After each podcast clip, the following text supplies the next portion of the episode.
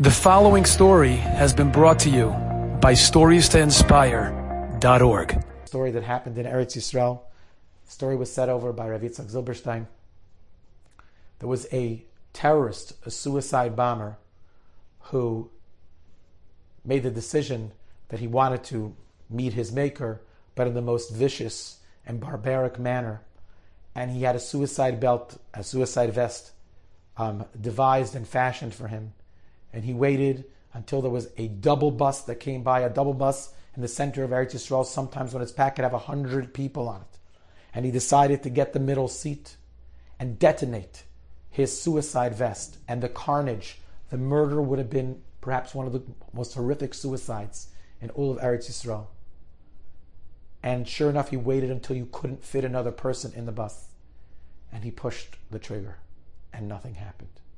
Something's wrong. It's not working.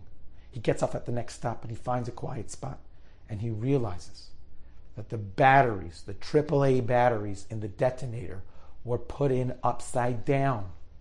So he quickly rights those batteries and puts them back and he waits for the next bus. And sure enough, there's another big double bus and he waits until it's absolutely full, packed like sardines. He sits in the middle, he detonates it. Nothing happens. And he's getting frustrated and no one notices him. And he gets off again and he finds a quiet spot and he realized that he had turned over five of the six batteries, but he hadn't done the sixth one. By that time already, the buses were empty. He decided he'll wait until the next morning, until rush hour, and he'll detonate it. But with Hashem's incredible chesed and siyata deshmaya, the Israeli forces received a tip that there was someone on the loose, and they found him, and a tremendous disaster was averted. Think about it for a moment. The Ribbono Shel Olam caused somebody to make a stupid decision or a stupid mistake. And what was that? To put in batteries the wrong way. And then the fellow goes out and he puts the batteries in the right way, but he forgets one battery. And Lataiv, in a positive way, that decision saved the lives of hundreds of people. And it impacted thousands the widows, the orphans, the parents, the family, the Jewish community that would have mourned such a tremendous massacre and carnage.